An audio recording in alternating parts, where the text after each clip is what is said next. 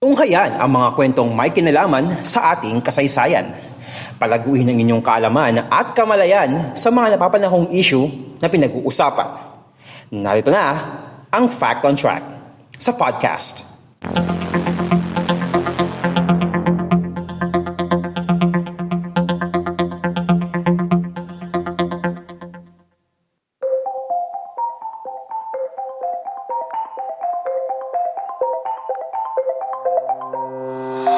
Kwento ko sa isang kalaman at mga napapanong usapin sa Lipunan Fact on Track sa podcast.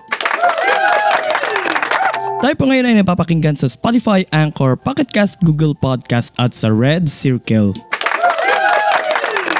At napapanood nyo rin po itong video na ito sa YouTube, sa Facebook, sa Instagram at sa TikTok. Kung kayo po ay nanonood sa ating YouTube channel na Podcast ni Mans, don't forget to subscribe and click the notification bell button para masundan niyo po yung masusunod na episodes ng Fact on Track sa podcast.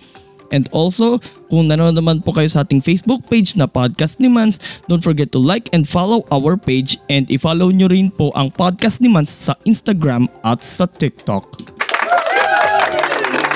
Ang kauna-unahang Winter Olympics ay idinaos noong 1924 bunsod ng ginaganap noong Winter Sports Week sa Chamonix, France. Noon ay laging magkasabay sa isang taon ang Summer at Winter Olympic Games hanggang noong 1994 na kung saan ginanap ang unang Winter Olympic Games after 2 years. Ito ay ginanap sa Lillehammer, Norway. Katulad ng Summer Olympics, dalawang beses ding walang idinaos na Winter Olympics. Ito ay noong 1940 at 1944 bunsod ng World War II. Ang mga winter sports na nilalaro sa Winter Olympics ay ang alpine skiing, biathlon, bobsleigh, cross-country skiing, curling, figure skating, freestyle skating, ice hockey, lodge, Nordic combined, short track speed skating, skeleton, ski jumping, snowboarding at speed skating.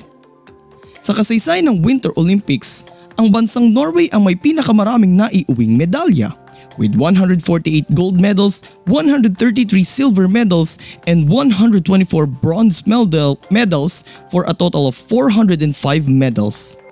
Noon lamang February 4 hanggang 20, ginanap sa Beijing, China ang 2022 Winter Olympics. Siyam na isang mga bansa ang naglaban-laban sa quadrennial multisporting event na ito at kasali rin dito ang Pilipinas. Sa huling medal table ng 2022 Winter Olympics, ang Norway din ang itinanghal na overall champion with 16 gold, 8 med 16 gold medals, 8 silver medals, and 13 bronze medals for a total of 37 medals habang ang host, host nation na China ay nagtapos naman sa ikatlong pwesto with 9 gold medals, 4 silver medals, and 2 bronze medals for a total of 15 medals. Sa loob ng limang dekada, anim pa lang ang lumalaban sa Winter Olympics para sa Pilipinas kung saan ang dalawang kauna-unahang pambato ng Pilipinas ay sumabak noong 1972. Ang Pilipinas noon ang unang bansang tropikal at bansa sa Timog Silangang Asya na lumahok sa Winter Olympics. Kaya naman para sa ating monthly series na P2P, Palakasang Pinoy ngayong buwan ng Pebrero, pag-uusapan natin ngayon ang mga atleta natin na lumaban sa Winter Olympics.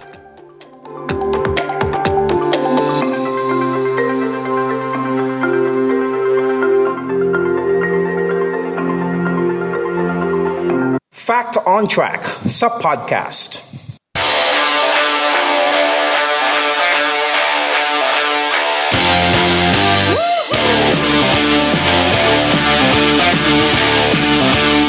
Unang mga naging pambato ng Pilipinas sa Winter Olympics ay ang magpinsang sina Juan Cipriano at Ben Nanaska na lumahok sa 1972 edition nito na ginanap sa Sapporo, Japan. Kapwa sila lumaban sa men's slalom at men's giant slalom event ng alpine skiing. Sa unang karera ng men's giant slalom ay nagtapos si Nanaska sa ika-48 pwesto with 1 minute and 54.59 seconds habang sa ika-51 pwesto naman nagtapos si Cipriano with 1 minute and 58 seconds. Subalit sa ikalawang karera naman ay bigong matapos ni Cipriano ang course habang nagtapos sa ika-46 na pwesto si Nanaska with 2 minutes 11 seconds and 61 eh, 0.61 seconds. 2 minutes 11.61 seconds. Sa huli, bigo pa ring manalo si Nanaska na nagtapos sa ika-42 pwesto na may overall time na 4 minutes and 6.20 seconds. Sa men's slalom event naman ay hindi na naman natapos ni Juan Cipriano ang course sa classification round habang nagtapos naman sa ikapitong pwesto sa parehong round si Ben Nanaska with 2 minutes and 7.69 seconds. Sa unang bahagi naman ng final round ay nagtapos si Nanaska sa ika-43 pwesto pero hindi niya natapos ang course sa ikalawang bahagi. Matapos ang labing anim na taon, muling sumali ang Pilipinas sa Winter Olympics noong 1988 na ginanap naman sa Calgary, Canada. Supposedly, dalawa sana ang magiging pambato ng Pilipinas. Si Michael Teruel para sa alpine skiing at si Raymond Ocampo naman para sa lodge. Yung sport na lodge, ito yung uh, nakahiga yung isang player sa parang isang sliding pad yata yun. I guess, ewan ko kung anong tawag doon. I-slide siya doon. Siyempre, una pa, tapos naka, naka face up siya. And siyempre, pabilisan ng pag-slide. Okay? Ang pinakamabilis na na slide doon sa lodge is around 140 kilometers per hour. So paano nangyari yun? Si Raymond Ocampo lang yung nakalaban pero si Michael, Michael Terwell ay hindi. Well, according sa aking mga sources, kung aking iintindihin, pareho silang dual citizens, pareho silang Filipino-Americans. Pero ang pinagkaiba ni na Raymond Ocampo at ni Michael Terwell ay ang kanilang mga birthplaces. Si Raymond Ocampo ay ipinanganak dito sa Pilipinas, particularly sa Lubao, Pampanga, habang si Michael Terwell naman ay ipinanganak sa Amerika sa Buffalo sa New York. Dagdag pang pagpapalit ng citizenship ng kanyang mga magulang na parehong Pilipino din na into US citizens at ang pagkilala sa kanya ng International Ski Federation bilang isang Amerikano. Lumaban si Raymond Ocampo para sa winter sport na Lodge. Sa unang run ay nagtapos sa ika-38 pwesto si Ocampo with 54, 54.703 seconds. Nagtapos naman siya sa ika-36 na pwesto sa ikalawang run with 51.617 seconds. Sa ika-34 na pwesto naman siya nagtapos sa ikatlong run with 51.926 seconds. At sa ika-apat na run naman ay nagtapos naman siya sa ika-32 pwesto with 49.415 seconds. Pero hindi ito naging sapat para makamit ang pinakamailap na medalya para sa Pilipinas kung saan nagtapos siya sa ika-35 pwesto na may overall time na 3 minutes and 27.661 seconds. Samantala, sa kabila ng kanyang problema sa uh, sa pagiging dual citizen niya ay pinayagan pa rin si Michael Teruel na lumaban para sa Pilipinas noong 1992 Winter Olympics na ginanap sa Albertville, France. Naglaro siya sa men's giant slalom at men's slalom event ng alpine skiing. Sa unang leg ng men's giant slalom ay nagtapos siya sa ika-88 pwesto with 1 minute and 24.13 seconds. Tinapos niya rin ang course sa ikalawang leg with 1 minute and 22.71 seconds. Finished at 68th place. Nagtapos siya sa ika-71 pwesto na may overall time na 2 minutes and 46.84 seconds. Pareho ring tinapos si Teruel ang dalawang leg ng men's slalom event kung saan sa unang leg ay nagtapos siya sa ika-66 na pwesto with 1 minute and 13.95 seconds. At sa ikalawang leg naman ay nagtapos naman siya sa ika-49 na pwesto with 1 minute and 13.54 seconds.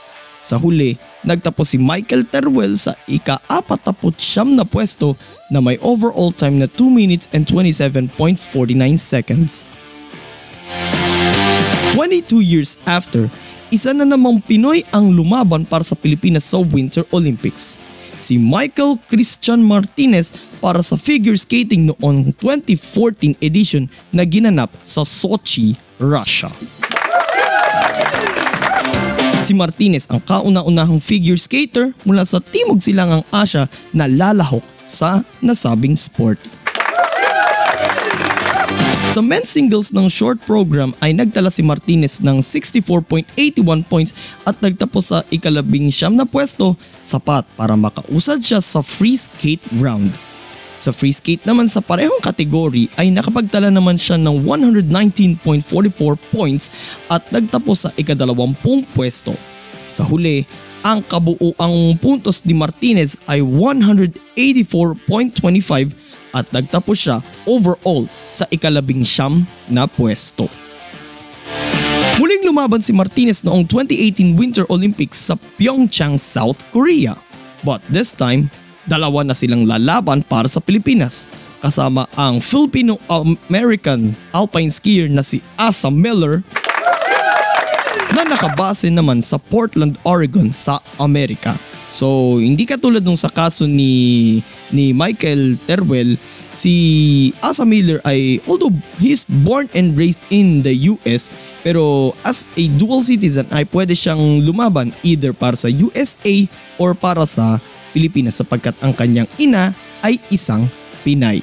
Kaya naman pinili ni Miller na lumaban sa Winter Olympics para sa Pilipinas. Good choice. Sa men's singles ng short program ng figure skating, nagtala si Martinez ng 55.56 points at nagtapos siya sa ika-28 pwesto.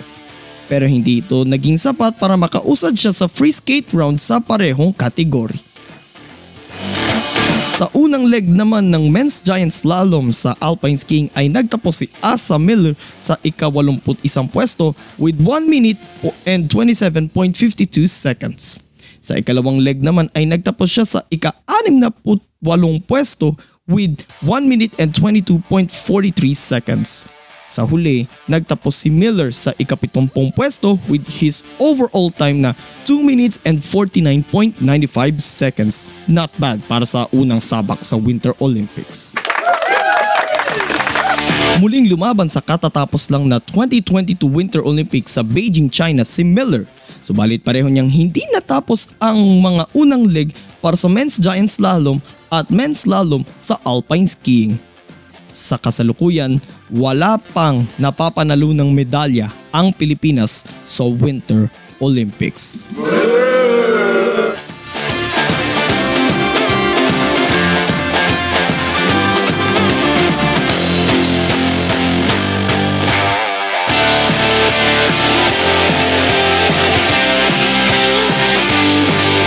Ito ang Fact on Track sa podcast.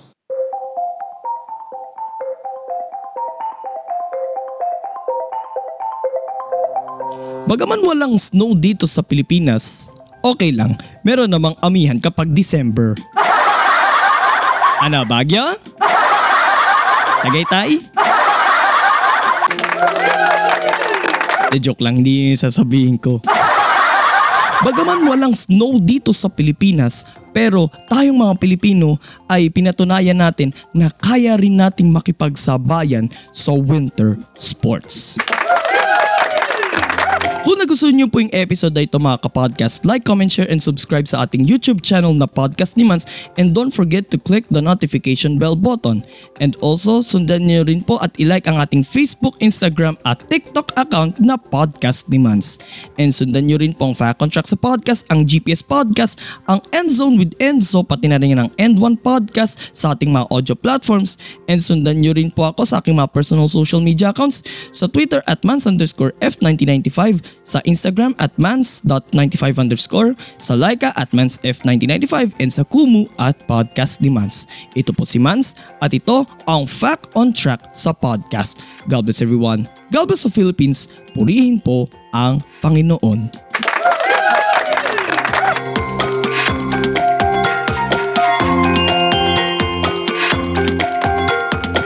Inyong natunghayan ang isa na namang edisyon ng Fact on Track sa podcast. Patuloy na subaybayan ang Fact on Track sa Spotify, Anchor, Google Podcast, Red Circle at Pocket Cast. At mag-subscribe sa podcast ni Mans sa Facebook, YouTube, Twitter, Kumu, Laika at TikTok. Maraming salamat sa inyong patuloy na pagsubaybay. Thank